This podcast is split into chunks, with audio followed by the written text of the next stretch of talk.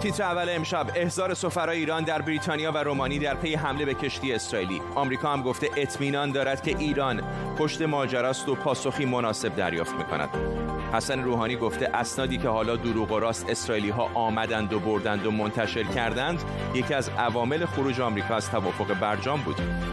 نتایج تحقیقی که به کمک هوش مصنوعی صورت گرفته نشان می‌دهد ایران فقط 18 تا 24 ماه تا تکمیل یک مرکز زیرزمینی برای تولید سانتریفیوژهای جدید فاصله دارد. و درخواست پناهندگی دونده بلاروسی از لهستان در پی انتقادش از مربیان این کشور در المپیک توکیو. به تیتر اول خوش آمدید.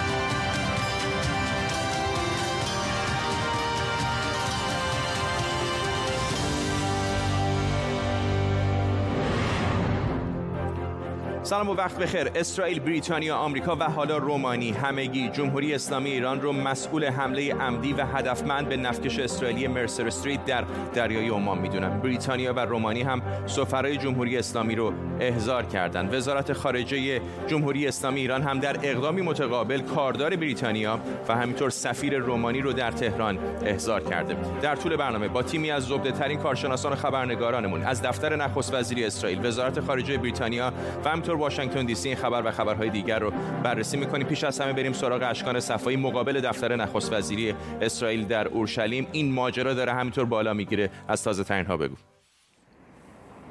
بله خب آخرین واکنشی که ما امروز در اسرائیل داشتیم صحبت های بینی گنس وزیر دفاع اسرائیل بود که در نشست فراکسیون حزب خودش در کنست گفت که اسرائیل یک کشور مستقل هست و خودش می‌دونه که چطور از منافع دفاعی خودش در کل منطقه خاورمیانه گفته و در اقصا نقاط خاورمیانه حراست بکنه.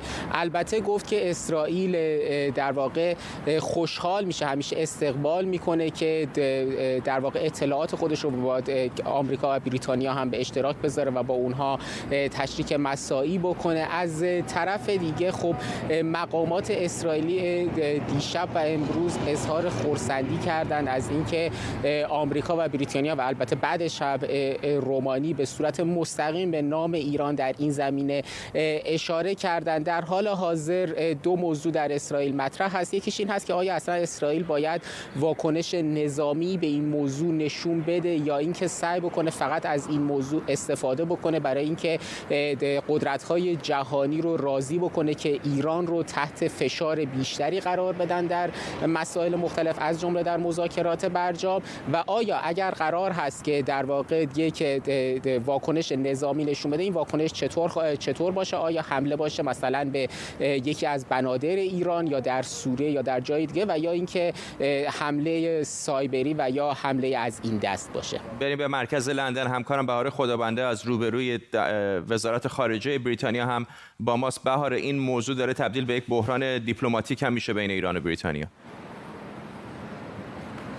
درسته ما آخرین واکنشی که اینجا فردا داریم. همین ساعتی پیش از نخست وزیر بریتانیا بوریس جانسون بوده که اینطور گفته که ایران باید با تبعات این حمله و من گفته خودش رو تکرار می‌کنم حمله ظالمانه روبرو بشه. و این در حالیه که تنها همین چند ساعت پیش بود که سفیر ایران در بریتانیا محسن بهاروند فراخونده شد به ساختمان وزارت در واقع وزارت خارجه بریتانیا. همین ساختمانی که پشت سر من می‌بینین. اون از طرف معاون وزیر خارجه خارجه بریتانیا در امور خاورمیانه آقای جیمز کلورلی دعوت شده و جیمز کلورلی در پیغام خودش به او اینطور گفته که ایران باید هرچه سریعتر از اقداماتی که باعث میشه در امنیت بین المللی وقفه ایجاد بشه و اختلال ایجاد بشه دست برداره و این اقدامات رو پایان ببخشه و همینطور کشتی ها باید بتونن آزادانه و بدون واهمه در آبها رفت آمد بکنن. همینطور خبر داریم که بریتانیا قرار هست که تیمی تحقیقاتی به خلیج فارس بفرسته. برای اینکه این حمله رو از نزدیک بررسی بکنن و البته تصمیم بگیرن و تعیین بکنن که پاسخ مناسب چه خواهد بود. از طرف اپوزیسیون اینجا هم حتی واکنش داشتیم. نماینده پارلمان نماینده حزب کارگر اینطور گفته که ایران دیگه یک خطر کم نیست و واکنش هایی که بوریس جانسون دولت بوریس جانسون در چند سال اخیر به ایران نشون داده به اندازه کافی قوی نبوده و این عملکرد باید تغییر بکنه. و همه اینها در شرایطیه که در دوازده ساعت گذشته بیانیه اعلام شده از طرف وزارت خارجه که مستقیما همونطور که خودت هم گفتی ایران رو مسئول این حمله می‌دونه و گفته که اینطوری که اعلام کردن آقای دومینیک راب اعلام کرده اینطور گفتن که ایران پاسخ این حمله رو دریافت خواهد کرد. سمیرا قرای همکار دیگر ما هم از واشنگتن دی سی به ما پیوسته. سمیرا آمریکا دیگه خیلی عیان گفته که بر اساس اطلاعاتی که در دست داره تقریبا شکی نداره که ایران پشت این ماجراست و گفته پاسخی متناسب خواهد داد. هیچ نشانه وجود داره که اقدام بعدی اونها چه خواهد بود فردا دقیقا همونطور که اشاره می‌کنی بسیار عیان آمریکا اتهام رو وارد کرده به ایران و این موضع کم سابقه شاید بی سابقه است. از زمانی که امور خارجه بایدن روی کار آمده در تنش های منطقه پیشین نظیر حملات راکتی به منطقه سبز بغداد امور خارجه بایدن انگشت اتهام رو مستقیما به سوی ایران نمی گرفت و می‌گفت منتظر اطلاعات و جزئیات بیشتر میمونه. اما این بار آقای بلینکن در بیانیه‌ای ای که منتشر کرد ساعاتی بعد از اینکه آقای راب بیانیه داد گفت که بر اساس اطلاعات موجود آمریکا مطمئنه که ایران در این حمله دست داشته. اون چه که در رابطه با امور خارجه آقای بایدن اهمیت داره و از روز اول ما شنیدیم این هست که این امور خارجه در همراهی متحدان خودش می‌خواد فعالیت بکنه و آمریکا مشخصا در رابطه با پرونده هسته ایران همین جمله رو گفته که به تنهایی و به شکل یک جانبه دست به هیچ اقدامی در حوزه سیاست خارجه نمی‌زنه و حال در بیانیه آقای بلینکن در جمله ابتدایی می‌بینیم که میگه در همراهی با متحدان این حمله رو قویا محکوم می‌کنه. گذشته از واکنش های امور خارجه که داشتیم گروه بین المللی بحران هم ساعتی پیش اعلام کرد که بلندی های جولان و تنگه هرمز رو در منطقه در وضعیت پرخطر و بحرانی داره قرار میده و باز از دیگر تحولاتی که در آمریکا در این رابطه اتفاق افتاده مقالاتی که در مقالاتی است که در رسانه ها منتشر شده از جمله مقاله در روزنامه وال ژورنال به قلم هیئت تحریری این روزنامه با این عنوان که این یک پیام دیگر از سوی ایران به دولت بایدن بود و با این جمله شروع میشه که جمهوری, جمهوری اسلامی چند سیلی دیگر باید به بایدن بزنه تا متوجه بشه که رفتار منطقه و مخرب ایران در منطقه تغییری پیدا نخواهد کرد. سمیرا قرایی در واشنگتن دی سی بهار خدابنده از روبروی وزارت خارجه بریتانیا در لندن و اشکان صفای خبرنگار دیگر ما در اورشلیم از روبروی دفتر نخست وزیر اسرائیل. ممنونم از همه شما اینجا در استودیو هم آرش آرامش کارشناس امنیت ملی و حقوقدان به ما پیوسته. آقای آرامش این موضوع دیگه خیلی داره جدی میشه. که از مهمترین شرکای اروپایی ایالات متحده بریتانیا که از شهرونداش رو در این حادثه از دست داده. اسرائیل درگیر هست. الان شرایط دشواری است برای دولت آقای بایدن اینطور نیست؟ شاید به قطعیت گفت مهمترین متحد ایالات متحده در اروپا. یعنی حتی سالهایی هم که اتحادیه اروپا کشورهای دیگه مثل فرانسه و آلمان خیلی همگام ایالات متحده نبودن بریتانیا همیشه اونجا بوده برای ایالات متحده. یک رابطه ویژه است به اون چیزی که خودشون میگن رابطه ویژه بین ایالات متحده و بریتانیا. ببینید الان اتفاقی که افتاده در مورد این کشتی و سه کشور یعنی ایالات متحده، اسرائیل و بریتانیا. به اضافه برخی کشورهای اتحادیه اروپا. دارن می‌گویند که این قطعا کار ایران بوده. معمولا یک همچین صحبتی رو با یک همگام بودن و با یک متفق لسان بودن در این چنین اسرع وقت نمیشنوید از رهبران این سه کشور یا از رهبران کشورهای دیگه. الان یک شهروند بریتانیایی و یک شهروند شهروند رومانیایی تبار کشته شدن. یعنی یکی عضو اتحادیه اروپا است یکی دیگه هم بریتانیاییه. سوال اینجا برمیگرده. یکم انگیزه چه بوده؟ انگیزه هر چه بوده کار غلطی بوده. دوم پاسخ نیاز هست. سوالی که الان به نظر من هست این هستش که رهبران این سه کشور دارن با خود مرا... صحبت می‌کنن و مشورت می‌کنن در میان خیش که آیا این پاسخ باید از اسرائیل بیاد؟ آیا این پاسخ باید از بریتانیا بیاد؟ یا این پاسخ باید از یک ائتلافی بیاد؟ در هر صورت خیلی در هر صورت خیلی بعید می‌دونم یک همچین عملی در آبهای آزاد و در نزدیک کشور عمان بدون پاسخ بمونه. حتی اگر در آبهای آزاد باشد یا نباشد در اصل فرق نمی‌کنه. یک همچین عملی بسیار یاقیانه هست و خب بالاخره در ماهیت جمهوری اسلامی هم هست. دفعه اولشون نیست. سوال اینجاست. همونطوری که هیئت تحریریه وال جورنال می‌پرسه از آقای بایدن. تا کی. جوابی هم داره. البته آقای بایدن خیلی از این مواضع گروه های نیابتی رو در سوریه و عراق به خصوص در مرزون ها زدن در این چند ماه اخیر. ولی مسئله اینجاست که خب اون شاید کافی نبوده. و یک حمله مستقیم پهپادی اون چونی که خود فرمانده مرکزی ایالات متحده در خلیج فارس می‌گوید یک, یک حمله پهپادی بوده و ایران پشت این بوده. خب آیا این نیاز به مقابل به مثل دارد؟ یا ندارد و چه کسی باید این مقابله به مصر بکنه؟ و این خیلی پیچیده تر هست. وقتی دیپلمات‌های شما هم در وین دارن تلاش می‌کنن که برجام رو احیا بکنن و تنش به این حد رسیده می‌تونه رو اون هم تاثیر بذاره؟ بدون شک. مسئله برجام برای ایالات متحده و برای دولت آقای بایدن و وزیر خارجه آقای بلینکن بسیار مهم است. اما اتحادهای ایالات متحده با بریتانیا یا با اسرائیل بسیار ریشه های عمیقتری دارن. اگر ایالات متحده دنبال برجام هست یکی از توضیحاتش و توجیهاتش ایجاد امنیت دراز مدت هست برای متحدینی چون اسرائیل برای متحدینی چون عربستان سعودی و کویت و امارات و قطر و عمان و غیر و و همینطور برنامه موشکی ایران خطر تهدیدش بیشتر اروپا و پایتخت های اروپایی بعد از خاور میانه رو تهدید می‌کنه. به خاطر همین یک شما الان نمی‌تونید دنبال یک مسئله به عنوان برجام باشید در روزی که خود مقامات عالی رتبه رأس نظام میاد می‌گوید که اصلا صحبت کردن با آمریکا درست نیست میاد ویدیوهایی می‌گذارد از مجادلاتش با هاشمی رفسنجانی که بله آمریکا همیشه دروغگو بوده و قابل اعتماد نیست. و از اون طرف خب انقدر غرب ستیزی و عدم اعتماد به غرب هست. حملات نظامی و شبه نظامی هم هست در لبنان عراق و سوریه و یمن و افغانستان و الان هم در آبهای بین‌المللی و در آبهای میهنی برخی کشورهای دیگر. بعد سوال رو پرسید. تا کی می شود با این سیاست چماق و هویج جلو رفت و آیا باید چماق رو بیشتر کرد یا هویج؟ و از اون طرف چه کسی باید به قول معروف این چماق رو فرود بیاره؟ اسرائیل هست ایالات متحده است بریتانیا هست یا ائتلافی بزرگتر. نکته خیلی کوتاه. جمهوری اسلامی که در نظر نمی‌گیره. اگر آقای ترامپ یا آقای نتانیاهو کاری می‌کردن و چه بین‌المللی نداشتن.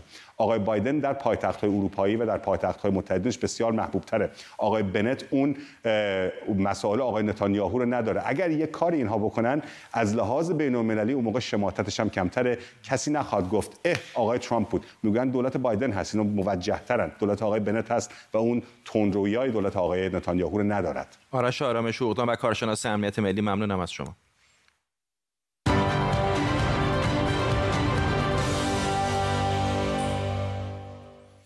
حسن روحانی رئیس جمهوری ایران امروز در آخرین سخنرانیش به عنوان رئیس جمهور گفته که اسرار هسته‌ای رو راست و دروغ اسرائیلی ها از کشور خارج کردند پیش ترامپ بردن و ترامپ هم از برجام خارج شد. اشاره روحانی به سرقت بیش از نیم تن اسناد هسته‌ای شامل 55 هزار سند روی 183 دی توسط اسرائیل که مقامات ایران خبر این عملیات رو در ابتدا بچگانه مسخره و ادعایی نخنما خونده بودند اسنادی که حالا دروغ و راست اسرائیلی آمدن و بردن و منتشر کردند و بردن پیش ترامپ و گفتن با این اسناد ما اگه منتشر کنیم دیگه چیزی باقی نمیمونه از برجام. بمونی یا نمونی باید خارج چی حالا اون اسنادم که راست و دروغش تبلیغات و انتشارش و اون هم گذشت.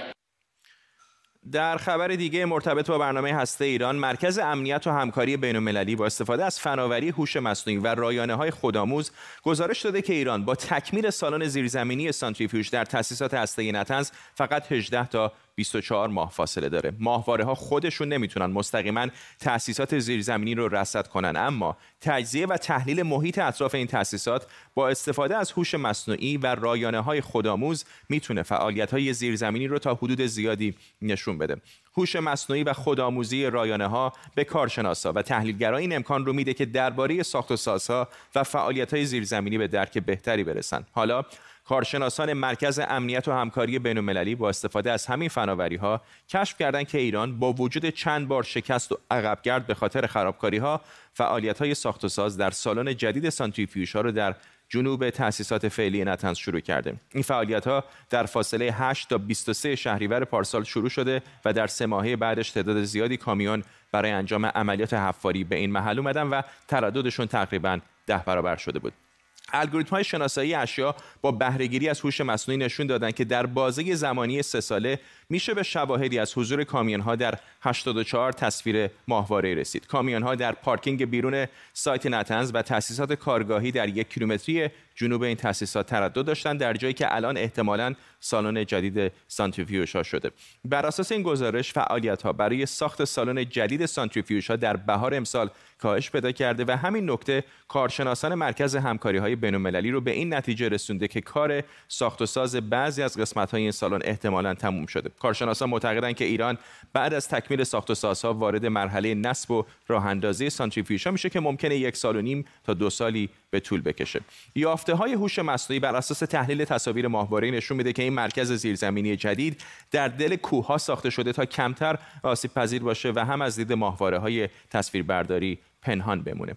فرزین ندیمی تحلیلگر امور دفاعی امنیتی در مؤسسه واشنگتن از واشنگتن دی سی با ماست. آقای ندیمی آیا این داده هایی که با هوش مصنوعی پردازش کردن نکته جدیدی به ما نشون میده یا قابل پیش بینی بود که بالاخره بعد از این تخریب ها ایران دوباره بخواد سانتریفیوژ های جدیدی تأسیس بکنه؟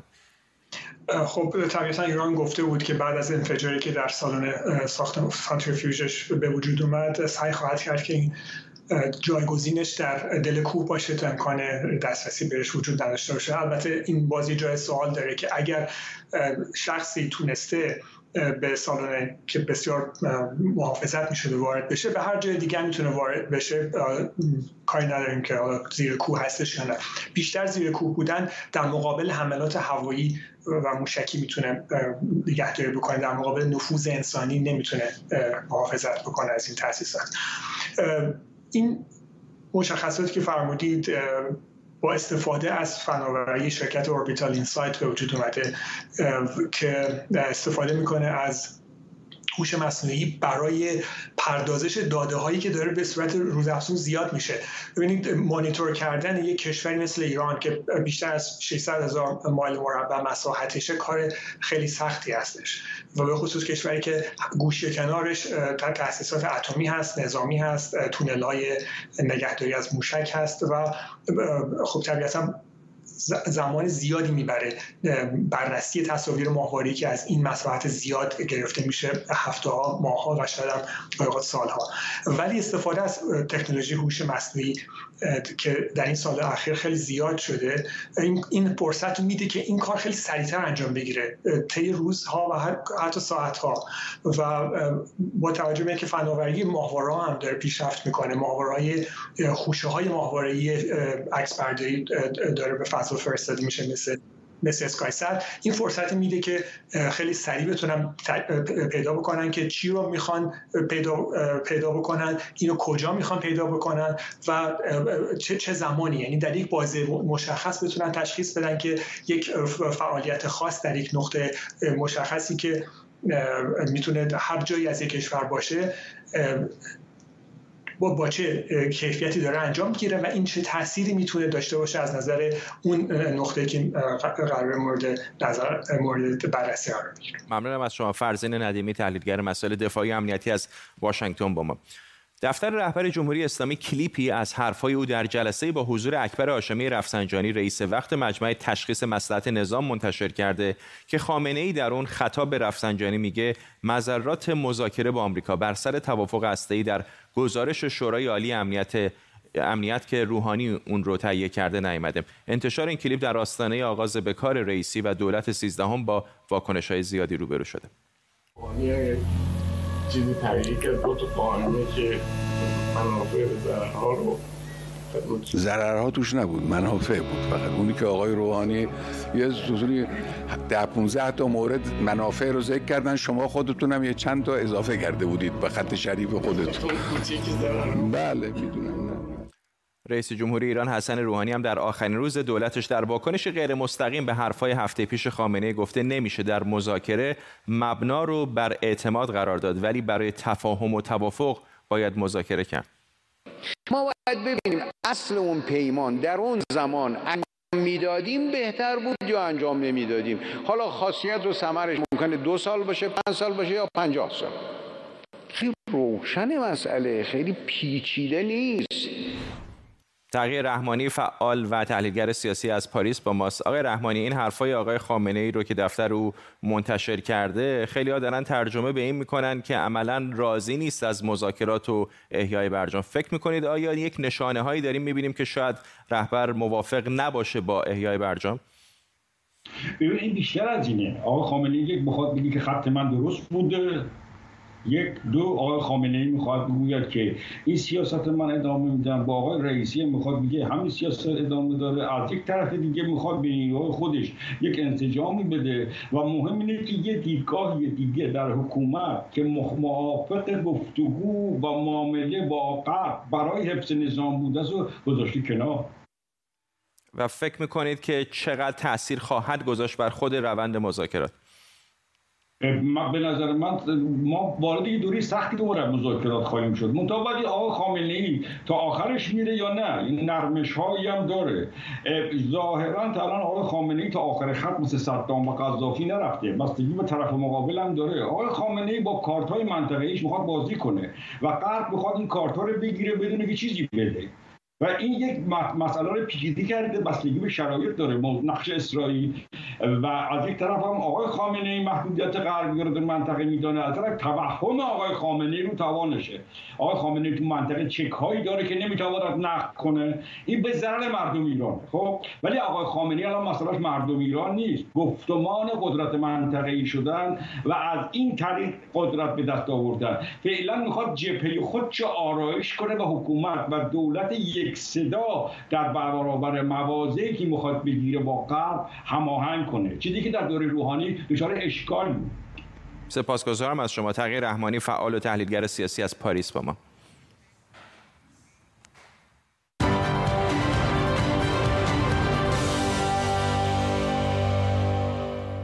8 و 21 دقیقه شب در تهران هست. بیننده تیتر اول هستید. نگاهی دوباره به سرخط خبرهای مهم. چهار روز بعد از حمله به کشتی مرسر استریت تحت مدیریت یک شرکت اسرائیلی که در اون یک بریتانیایی و یک رومانیایی هم کشته شدن سفرای ایران در رومانی و بریتانیا احضار شدند. آمریکا هم ایران رو مسئول خونده و گفته به کمک شرکاش پاسخی متناسب به این حمله میده. نشدن. حسن روحانی رئیس جمهوری ایران تلویحا خروج اسناد هسته‌ای رو از ایران تایید کرده. پیشتر عباس عراقچی معاون وزیر خارجه ایران در واکنش به روبوده شدن اسناد هسته ایران با رد این ادعا گفته بود عده نتانیاهو رو سر کار گذاشتن. کمیته بین‌المللی المپیک میگه کریستیانا سیمانوتسکایا ورزشکار منتقد بلاروسی که قرار بود به صورت اجباری به کشورش برگردونده بشه در امنیت کامله. او به خاطر انتقاد از مسئولان بلاروسی نگران امنیتش بود و از لهستان درخواست پناهندگی کرده بود. و تا لحظاتی دیگه هکرهای جمهوری اسلامی و توانایی هاشون رو زیر ذره می‌بریم.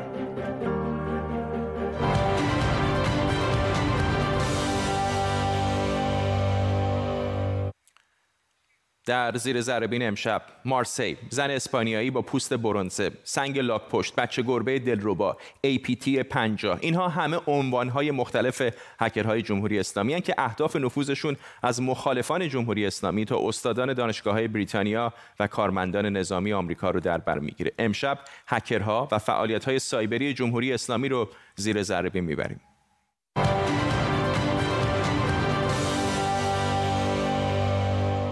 این ایمیل که الان می‌بینید ایمیل یک دختر اسپانیایی بدنساز با پوستی برونزه و موی سیاه به نام مارسلاست. نوشته عزیزم این یک تحقیق درباره رژیم غذایی برای دوران قرنطینه است. لطفا گزینه ویرایش و بعد محتوا رو فعال کنید تا صفحه کامل رو ببینیم. اما این دختر اسپانیایی اصلا وجود خارجی نداره. در واقع یک حساب کاربری جعلیه که به گفته یک شرکت امنیتی شبکه به احتمال زیاد سپاه پاسداران راه انداخته بود تا هکرهای جمهوری اسلامی بتونن به حساب افرادی در آمریکا و اروپا نفوذ کنند.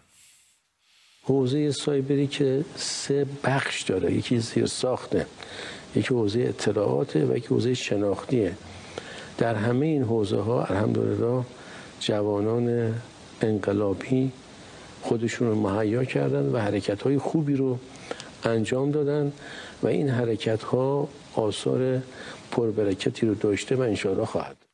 تحقیقی که در مؤسسه سیاستگذاری های استراتژیک استرالیا منتشر شده نشون میده که در 5 6 سال گذشته حملات سایبری دولت ها به انتخابات ها و رفراندوم های کشورهای دیگه بسیار بیشتر شده.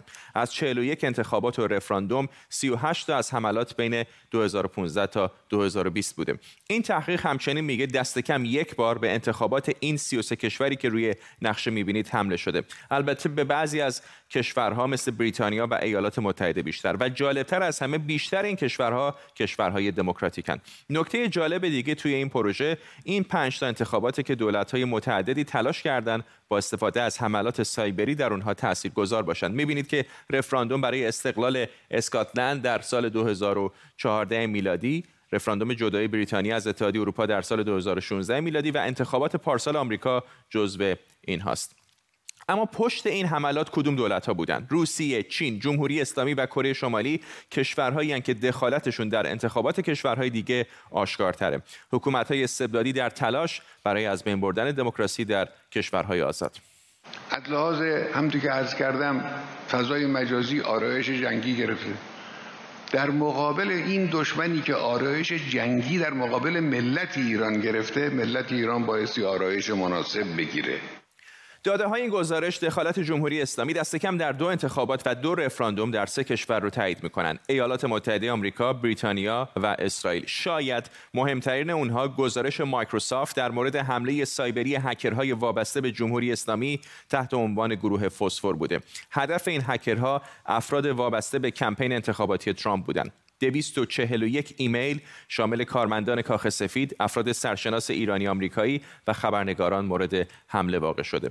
یا پیش از رفراندوم 2014 اسکاتلند چندین حساب کاربری فیسبوکی وابسته به جمهوری اسلامی به خاطر دروغ پراکنی بسته شدند. به عنوان مثال صفحه‌ای با عنوان اسکاتلند رو آزاد کنید با 20 هزار دنبال کننده در همین رابطه توییتر 284 حساب جعلی توییتری رو که منشأش ایران بوده بسته حملات سایبری جمهوری اسلامی فقط مختص غربی ها نیست. بچه گربه وحشی نام گروه دیگه از هکرهای وابسته به جمهوری اسلامی بود. این یکی از الگوهای تلاش برای دسترسیشونه. این سند به نام وحشت رژیم از گسترش کانونهای شورشی رو اگر دانلود می کردید مثلا از توییتر از طریق یک وبسایت زنجیره از بدافزارها در گوشی یا سیستم عامل شما نصب می شد. این برنامه می‌تونست با ورود به اپلیکیشن تلگرام اطلاعات مشخصی رو از سیستم شما بیرون بکشه. هدف اصلیش هم افراد طرفدار یا وابسته به مجاهدین خلق تشکیلات مقاومت ملی آذربایجان و اقلیت ها بود. یه حوزه دیگه ای از جنگ هست که اخیرا هم بهش پرداخت شده مبانی دانشیش هم هست به نام جنگ شبکه اجتماعی. که در واقع جنگی است که با ابزار شبکه اجتماعی رو حوزه مردم شکل می‌گیره. توی همچین چارچوبی منافقین اومدن رفتن در آلبانی ساختار نظامیشون عوض کردن اومدن ساختار لشکرهای سایبری شکل دادن. اونجا. شکل این هم که الان می‌بینید یه نمونه دیگه از عملیات های این هکر هاست که برای سیستم عامل اندروید تهیه شده. اپلیکیشنی برای گرفتن گواهینامه مخصوص فارسی زبانان در کشور سوئد که حتی توان این رو داشت که کد امنیتی دو مرحله شما رو به گوشی هکر بفرسته. همین حالا هفته پیش اسکای نیوز به اسنادی دست یافته که در اون توضیح داده شده چطور نیروهای سایبری جمهوری اسلامی می‌تونن با استفاده از حملات سایبری یک کشتی باری رو غرق یا مخزن سوخت پمپ بنزین رو منفجر کنند در این گزارش 57 صفحه‌ای 6 صفحه به وزنه تعادل آب کشتی اختصاص داده شده و اینکه چطور با دستکاری پمپ‌ها و با فرستادن سیگنال از راه دور امکان واژگونی کشتی وجود داره. متاسفانه فضای مجازی کشور ما هم که اون رعایت های لازم با وجود این همه تأکیدی که من کردم صورت نمی‌گیره و در یک جهاتی وله واقعا که باعث اون کسانی که مسئول هستن حواسشون باشه. همه دنیا همه کشورهای دنیا رو فضای مجازی خودشون دارن اعمال مدیریت می‌کنن. ما افتخار می‌کنیم به اینکه ما فضای مجازی رو ول کردیم. این افتخار نداره. اولین گزارش که توسط تیم اطلاعاتی 13 تهیه شده نقل قولی از علی خامنه ای هست که میگه جمهوری اسلامی ایران میبایست به قدرت سایبری منطقه تبدیل بشه. انگار او از طرفی به دنبال محدود کردن اینترنت در داخل و از طرف دیگه در پی گسترش عملات اینترنتی در خارجه.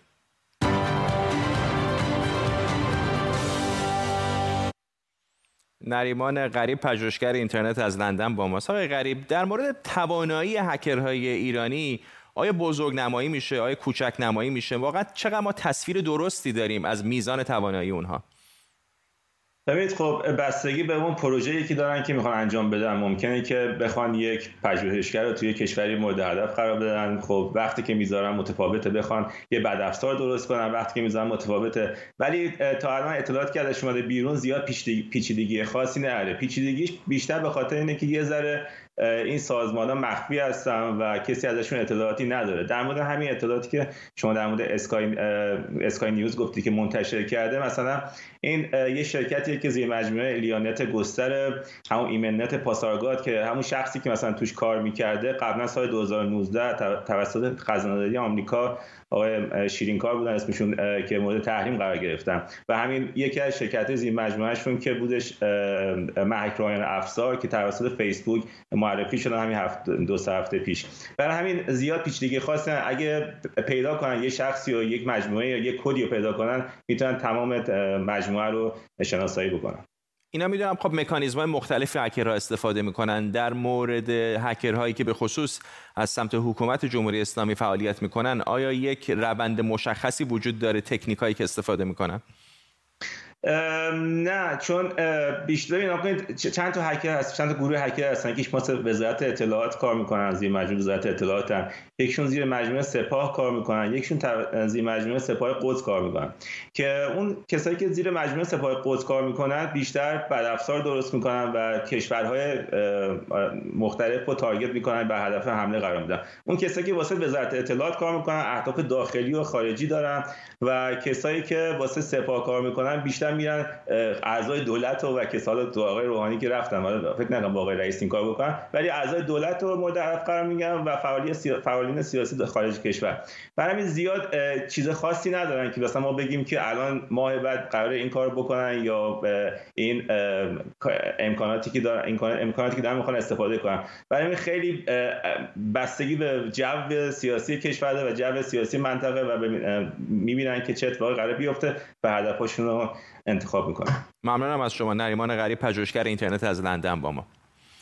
رئیس جمهوری افغانستان اشرف غنی در جلسه اضطراری مجلس گفته با حملات طالبان کشور و مردم در معرض یورشی عظیم قرار گرفته. او گفته ما حالا در برابر آزمون بقا قرار داریم و برای پیروزی در این جنگ نیازمند اتحادیم. غنی همینطور با انتقاد از گفتگوهای صلح با طالبان به رهبری آمریکا گفته این تلاشها منجر به مشروعیت بخشی به این گروه متجاوز و شریر شده.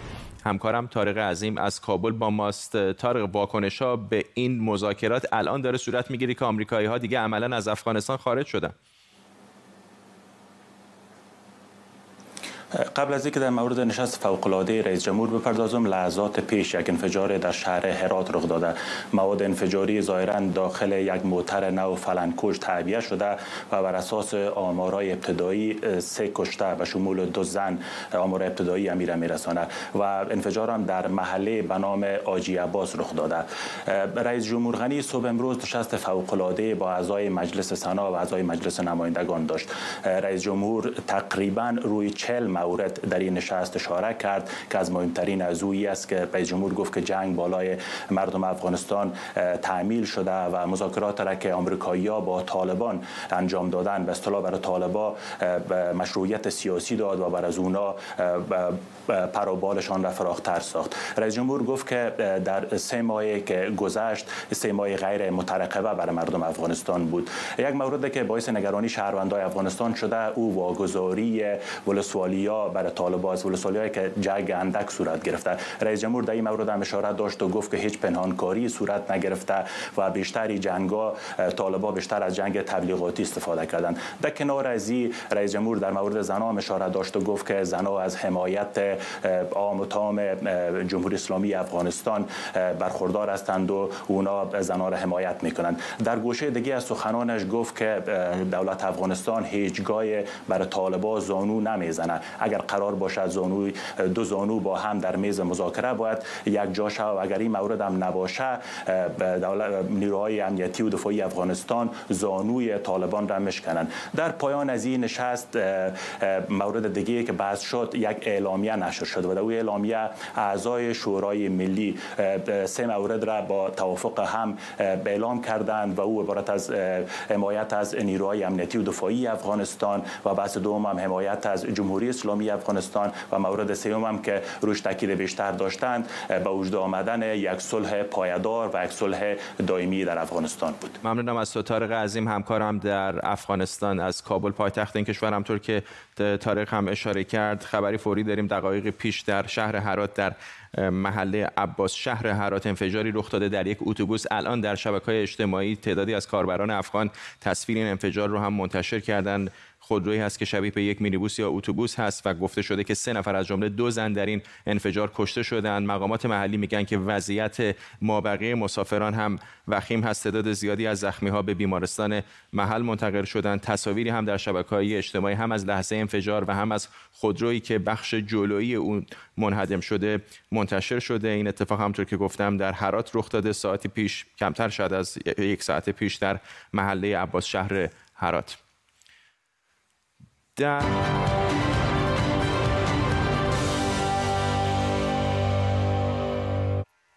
در دومین روز از مسابقات کشتی فرنگی المپیک توکیو محمد علی گرایی و محمد هادی ساروی که در وزن‌های 77 و 97 کیلوگرم کشتی می گرفتن هر دو در نیمه نهایی از حریفاشون شکست خوردن و به دیدار رده بندی رفتن. حالا هر دو برای رسیدن به مدال برنز فردا روی تشک میرن. امین میرزازاده هم در وزن 130 کیلوگرم در دیدار ردبندی مغلوب حریفش از ترکیه شد و به عنوان پنجمی المپیک رسید. مهمترین و عزیزترین چیزی که تا حالا به یه نفر تقسیم کردید چه بوده؟ فکرش رو بکنید که سالها شبانه روز برای المپیک تمرین کنید و روز مسابقه. با اینکه فرصت اینو داشته باشید که مدال طلا رو تنهایی به دست بیارید اون رو با یک نفر دیگه شریک بشید. این دقیقا کاریه که ایسا برشم ورزشکار قطری در رشته پرش ارتفاع انجام داده و به طور مشترک با جیان مارکو تامبری ورزشکار ایتالیایی مدال طلا رو به دست آوردن. در فینال مسابقات با اینکه هر دو ورزشکار به رکورد دو متر و 37 سانتی متر رسیده بودند و ورزشکار قطری فرصت پرش دوباره داشت از این کار صرف نظر کرد و پیشنهاد داد که دیگه مسابقه ندن و هر دو ورزشکار به مدال طلای المپیک توکیو رسیدن. اما در مسابقات المپیک با وجود همه تلاشایی که میشه سیاست پاش رو از کفش ورزش بیرون نمی‌کشه. کریستینا سیمانتسکایا دونده دوی سرعت بلاروس در المپیک توکیو از لهستان درخواست پناهندگی کرده. سیمانتسکایا که قرار بود دیروز به زور به بلاروس برگردونده بشه در فرودگاه توکیو از سوار شدن به هواپیما خودداری کرد و از پلیس ژاپن تقاضای کمک کرد و پلیس توکیو هم مانع بازگشت اجباری او به بلاروس شد. پناهندگی خانم سیماناتسکایا واکنش های زیادی داشته و کمیته بین‌المللی المپیک هم خواستار توضیح کتبی مقامات بلاروس شده. همونطور که می‌دونید دولت لوکاشنکو بعد از حدود یک سال که از اعتراضات مردم در این کشور میگذره اونها رو به شدت سرکوب می‌کنه. همکارم توماج تاهباز و جزئیات بیشتر. سخنگوی ارشد دولت ژاپن به همراه کمیته بین‌المللی المپیک تاکید و تایید کردند تا زمانی که کریستینا سیمانوسکایا دونده بلاروس در توکیو است امنیتش تضمین شده و حتمی است. به گفته سخنگوی دولت ژاپن نهادهای مربوطه در حال رایزنی و گفتگو با خانم سیمانوسکایا بودند. اما تلویزیون ژاپنی NHK گزارش داده بود که دونده بلاروس به دلیل نگرانی ها از وضعیتش و امنیتش و جانش در بازگشت به بلاروس خواستار پناهندگی به یک کشور ثالث شد. تلویزیون NHK گفته که در ساعت 5 عصر به وقت ما و وقت توکیو این دونده بلاروس سوار بر یک خودرویی به سفارت لهستان در توکیو رفته. در نتیجه احتمالات در مورد اینکه لهستان به ایشون پناهندگی بده بالا گرفته. کمیته بین‌المللی المپیک خواستار توضیح کمیته ملی المپیک بلاروس در این مورد شده بود. کمیته ملی المپیک تا حالا گفته که خواستار بازگشت دونده شده بود به خاطر نگرانی ها از امنیت وضعیت روانی و جسمیش. با این حال می‌دونیم که فرزند رئیس جمهوری بلاروس رئیس کمیته ملی المپیک است و هر دو هم رئیس کمیته ملی و هم رئیس جمهوری بلاروس به دلیل وضعیت ورزشکاران معترض از حضور در المپیک توکیو 2020 من شده بودند. همکارم توماج تاهباز بود از سئول آکادمی علوم و هنرهای سینمایی آمریکا با تغییرات مقرراتش برای فیلم‌های بین‌المللی راه رو برای ورود فیلم‌هایی که در کشورهای اصلی اکران نشدن به اسکار هم فراهم کرده. این آکادمی که برگزار کننده جوایز اسکار همینطور برای ورود فیلم‌هایی که قبل از اکران در سینماها نمایش آنلاین داشتن هم امکان شرکت رو در اسکار فراهم کرده. همکارم امید حبیبینیا اینجا در استودیو با ما چقدر سنت شکنی واقعا خب فرداد این سنت شکنیش به خاطر اینه که اسکار به حال خیلی تاکید داشته روی اینکه همیشه فیلم ها روی پرده بزرگ و در سینما نمایش داده بشه. حالا اومده دو تا در واقع تغییر عمده ایجاد کرده. یکی اینکه گفته که فیلم ها را نباید لزومی نداره در واقع در کشوری که سازندشون هست سازنده اصلی هست و معرفی میشن در اونجا حتما به نمایش گذاشته بشه. خب دلیل اصلیش اینه که خیلی از کشورها همچنان بعد از حدود دو سال درگیر بحران کرونا هستن. همهگیری بحران کرونا باعث شده که سینماها باز یا بسته بشن. هی تون تون پشت سر هم. بعضی از کشورها که اصلا اصولا بسته شدن به مدت طولانی مثل ایران. بنابراین چون این اتفاق افتاده گفته که ممکنه اگر فیلم مثلا ایرانی در داخل ایران تولید شده باشه و به آکادمی اسکار رسما معرفی بشه بتونه که مثلا اگر فرزن در در مثلا یک کشور دیگه مثل فرانسه اکران شده باشه به مدت هفت روز حداقل اکران رسمی شده باشه می‌تونه که نامزد بشه از طرف ایران. برای اسکار.